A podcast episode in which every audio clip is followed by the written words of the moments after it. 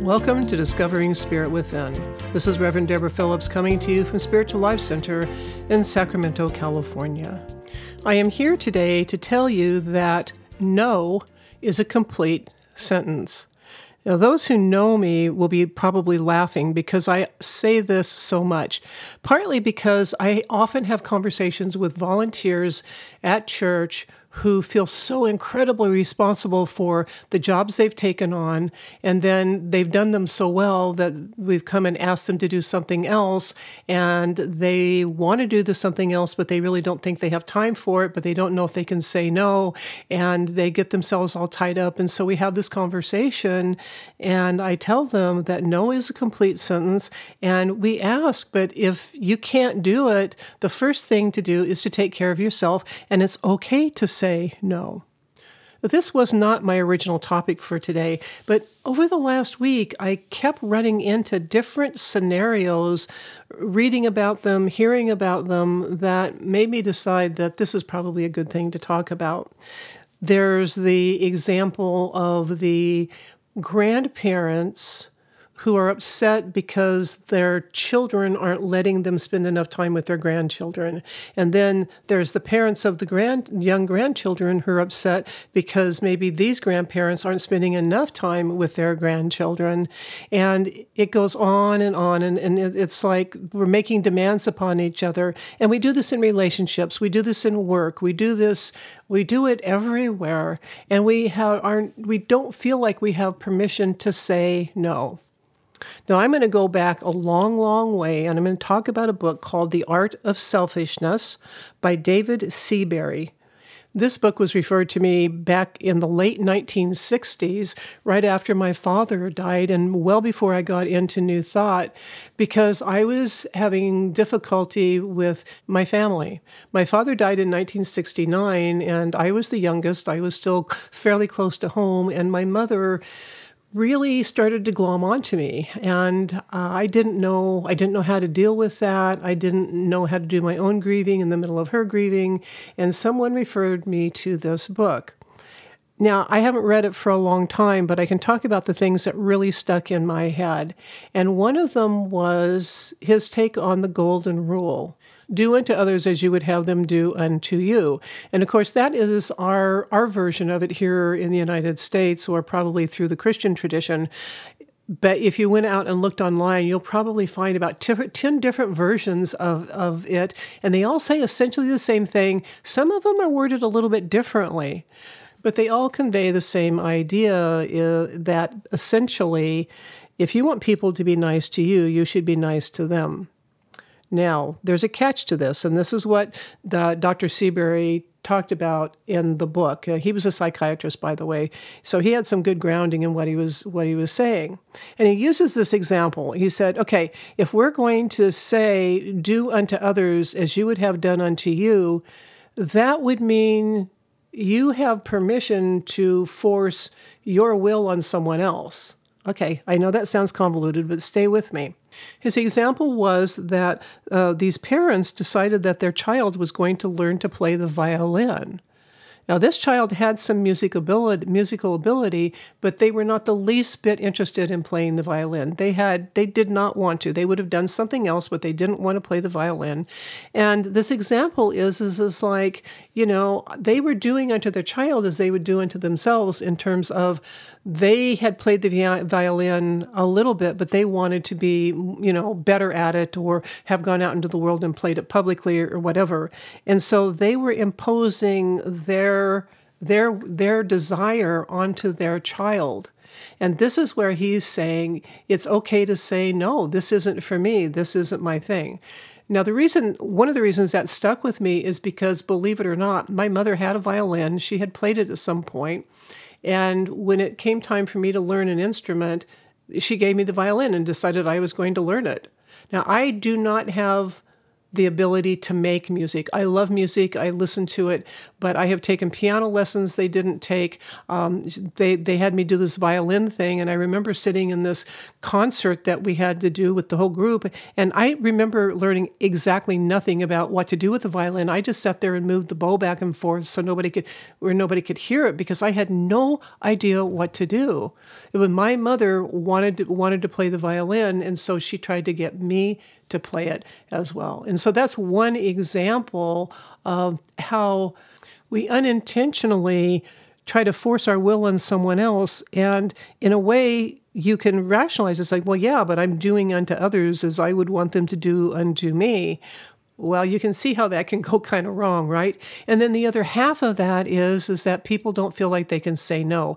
They don't, especially children, but I see it in adults all the time. It's like, I don't want to say no because people will either get mad at me, they won't like me, they won't invite me back. Um, or some volunteers think that if they say no to one task, they'll get fired from the task that they're doing that they love and are, and are so stellar at. Why can't we say no? Where did this come from? I don't know. I mean, each one of us has all these kinds of reasons for not feeling like we could say no. Mostly, I think it's probably from being kids, and we can't say no because we think we'll get in trouble on some level. And there's a lot of things we couldn't say no to as kids, aren't there? I mean, you will go to school, you will take these classes, you will do this, you will do that. There's many, many things as we are growing up, at least here in the United States, where we couldn't say no. So maybe part of this is we just never got the training in saying no. I hadn't really thought about that until just now. But Where do you get, where have you gotten practice? Think about this. Where did you get practice saying no as you were growing up? In high school, if you went to college, or in the first jobs that you had? You know, it's it's like a cultural thing. You go into a job and, and you agree to do a job. And so in that job, it's not okay to say no to anything. You get married and then you start to have these agreements inside the relationship, some of, most of which, of course, are unspoken agreements that you just make assumptions about. And then when one partner wakes up one day and says no, there's this big shockwave that goes through the relationship. It's a very interesting dynamic, and the more I think about it, just sitting here rambling about it, um, it's fascinating that no is such a hard thing for us to do. And even when we get the nerve up to say no, what do we do? We explain ourselves until we're blue in the face. We have to, it's like if I'm going to say no, then I have to give fifty reasons why. I have to justify my no. And of course, you know, all of the all of the advice columnists will just say, all you have to do is say, no, I can't do that, and let the other person write their own story. But we are not comfortable with that. We get questioned because I think on one level, not only are we not used to saying no, other people are not used to hearing no. And so here we are in the middle of this big, what do I do? I do not want to do this, or this is not good for me, you know, because no is very important in the aspect of taking care of yourself. It's not just, I don't want to do it because I don't want to do it. It's you do, you say no because you're going to be uncomfortable doing it. You don't know how to do it. The people you'd have to work with um, are, are not good for you. There's all kinds of reasons for saying no, but you don't have to give any of those reasons. You're not required to justify yourself. The person you're talking to might want a justification, and you might think that you owe them one, but you really don't. I see these uh, memes on Facebook where people say, you know, I can't come out tonight because I have a date. And of course, that date is with Netflix or something.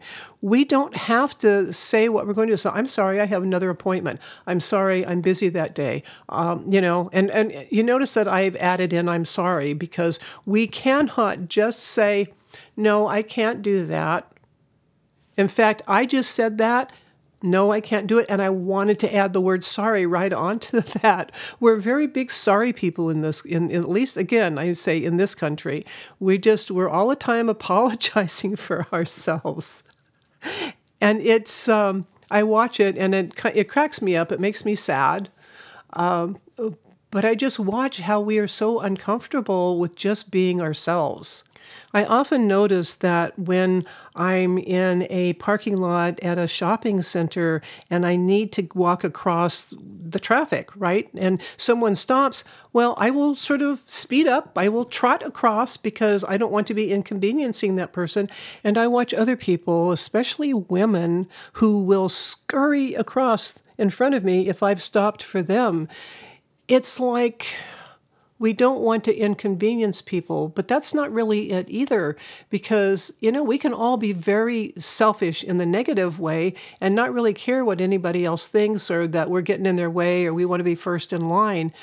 At the same time, when we're face to face with someone and we're either inconvenient, what we think is inconveniencing them, or we're saying no to them, we're really uncomfortable.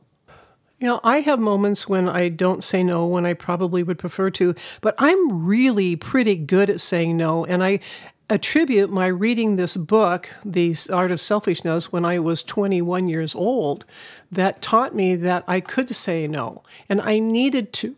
I needed to separate myself from my family and not let them run me. Now, that took a lot of years. That took a long time.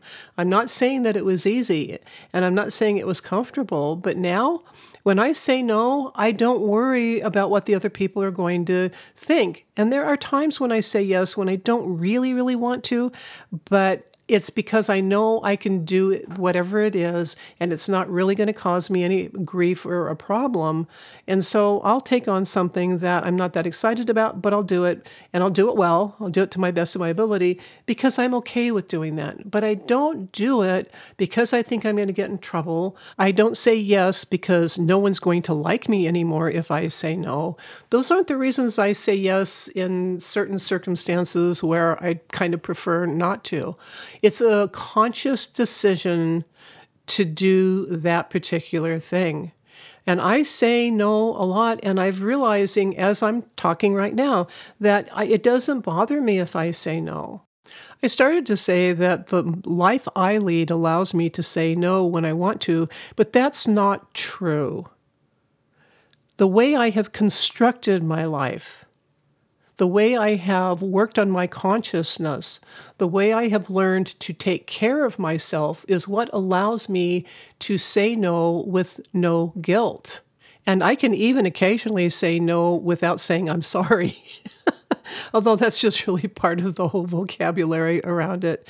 But I can say no. And I have to say that, see, the seventies, nineteen well, my father died in nineteen sixty-nine, and I could probably got the book that year. So I've had a lot of years to practice, and of course, all of the New Thought training that I have, that it's okay for me to not do every single thing that comes my way. I have to admit that some of this is my personality anyway. Some of it co- that I come from a family where we weren't the most cooperative people in the world, and my spiritual knowing that I'm always in the right place at the right time. And so are you. We are all in the right place at the right time, doing the thing that we do best in any one moment. So when we start agreeing to things that make us uncomfortable, we are not honoring our true selves. I think the book, The Art of Selfishness, is well titled because this is an art. It's not something that we come to overnight. We are so used to not saying no, not feeling like it's okay to say no. We must learn to honor ourselves. We honor ourselves first. Now, I remember when my mother saw this book and she says, "You're not going to become selfish now." And I just, you know, toddled on and read the book and started learn- getting some tools to deal with a mother who had become very um, clingy, shall we say, after my father died. But I either understood or the book was clear. I don't remember where it came from, but I understood the difference between what he called selfishness and being self-involved and only caring about yourself. There is a great difference between honoring who you are and honoring your own boundaries and your own needs in life and being self-involved and not not honoring anybody else's wishes either. There's a balance here. You know, I think if I were to talk about anything, or I guess it just comes around every time I talk about any of these topics, is that we always come back to balance. Now, nothing's ever going to be in perfect balance, but we, you know, we kind of seesaw back and forth. But there is that time of taking care of yourself, making sure that you get enough sleep, enough food, enough whatever it is you need, enough space. Some of us need a lot of alone time. Some of us need to be around a lot of people. Whatever it takes to keep us going and keep us energized, we need all of that. And that is, it's so important to honor that. Because that is where your real spiritual nature grows, is when you are honoring yourself as a person, as a human being, as a soul who has come here to do whatever they've come to do. When you become self-involved and you only care about you and you only care about what you're getting and you don't care about anybody else, that's a whole different thing and that's a whole different conversation. But when I'm talking about no in the healthy sense, it is to preserve your inner integrity, your inner self. Because if you think about it, there have to be times when you've said, I just feel like I'm giving myself away. I don't think there's anything left of me to give anymore. I'm tired. I'm done. And that's because you haven't implemented the best sentence in the world. And the best sentence in the world is often simply no. Now, I am fortunate in that I come from a very American culture that I can kind of get away with this. I have friends who come from different cultures, and in those cultures, the families are much tighter knit, and they have very high expectations of the, the children, of the family members, to be close knit, to do whatever it is that culture expects of people. And I watched some of my friends just wear themselves out because of that obligation. And watching them learn to say no is the most fascinating thing, because on one level they're they're terrified because they're going against an entire culture. And at the same time, there's this grin of liberation on their faces when they've set, successfully said no to something that doesn't hurt anybody, doesn't diminish anybody. It just gives them a little bit more freedom to be who they are. And maybe that's the point of saying no, is to give yourself the space to be who you are, which is a divine being, a soul walking around in a body, working together, soul and body, to become the very and highest best being that you can be in this time and in this place. What else is there but to tune into your inner self and get to know your inner self and honor your inner self so that you can go out into the world and honor other people? You know, when you're so busy saying yes, and you're so busy that you can't think, you're not honoring yourself, you're, but you're also not honoring anybody else. You're just doing. You know, in the United States, we have a culture of doing, doing, doing, doing. And so we have a gazillion self-help books about how to just be. So what we're doing is we're doing all the reading. We're doing, doing, doing to learn how to be. Except, of course, we're not learning how to be because we're still staying so busy. Being takes stepping back. Being takes being quiet, even for a moment, even for one minute. Being means saying no. Being means honoring who you are in any one moment. Being means removing yourself from situations that are very uncomfortable. And of course, it's uncomfortable to remove yourself from something that's uncomfortable. And that's where the wonderful word no comes in. And you can say, no, thank you. You can say, I'm sorry, but no. It's okay to say, I'm sorry. I'm probably going to do a whole podcast on I'm sorry. But anyway, whatever it is you have to do to take that step back and find your, your own space, your own holy space, that space where you know who you are and you can feel who you are. You can feel your connection with that higher vibration and you revel in that feeling, that wonderful awareness that you are connected and that you're always connected and that that connection never goes away. We just get so busy. We get so wrapped up in saying yes all the time that we become unaware. We block out that beautiful spiritual energy that's running in and through us at all times. And that's what the stopping's for. That's what the meditation is for. That's what prayer is for. You know, meditation and prayer are not for you to like bring God in and say, oh, by the way, uh, come on into my life, God. God, Spirit, divine energy, the one source, whatever you call it, is always here at all times. And it's like air. We walk around in the air and we kind of know air is there because we're breathing, so we know there's air there. But we don't really consciously connect with air because wait, that would be really distracting, right? But it's the same, it's the same idea that everything is here all the time. And it is our consciousness, our awareness that tells us where we are in all of that. And it is our consciousness that makes us feel separate or helps us feel connected, helps us feel at one with. Now, I play with the words connected and at one with a lot because whenever I use the word connected, I feel like, well, there's a possibility of disconnecting, and there's no possibility of disconnecting with our inner spirit, with that the one source, because we simply are. We are part of it. Like a, a, a water is, you know, one drop of water is part of the ocean. We are a part of it, but a raindrop seems to be separate from the ocean when it's in the air coming down. And so sometimes we feel like that. But it's not a matter of being disconnected. It's a matter of the aware, of the awareness of being part of the whole. And when we get into this struggle of saying yes to things that we don't want to do and feeling uncomfortable saying no, we are separating ourselves out. We are not being true to our innermost loving selves. We are not loving ourselves. And honestly, in many respects, if you're saying no, yes to something that either you don't want to do or is not good for you, you're not being fair to the other people as well. Because you're either not going to do a good job of it, you're going to do it resent- with resentment. Um, you might get into it and then back out and leave people in, in the lurch.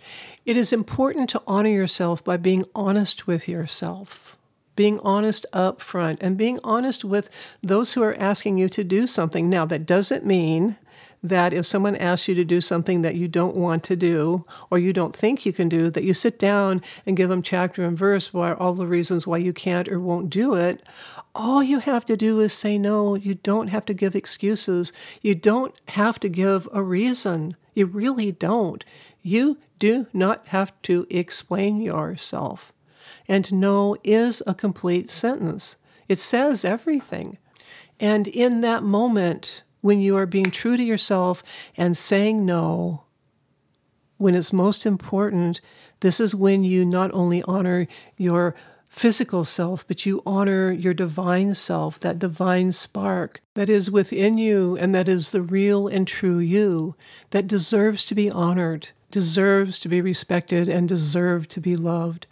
Everyone deserves to be loved. And when you can say no as a complete sentence, when you can say no without saying I'm sorry, you will be honoring yourself at the veriest highest level. You are a divine being. You are the light of the world. And when you honor yourself, your light shines for all to see. I wish you a wonderful week of doing your highest and best.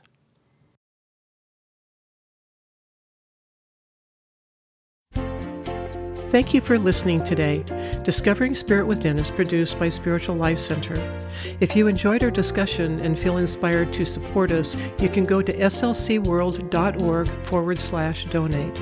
And now, until we meet again, deep peace of the running wave to you, deep peace of the flowing air to you, deep peace of the quiet earth to you, deep peace of the shining stars to you, deep peace of the son and daughter of peace to you.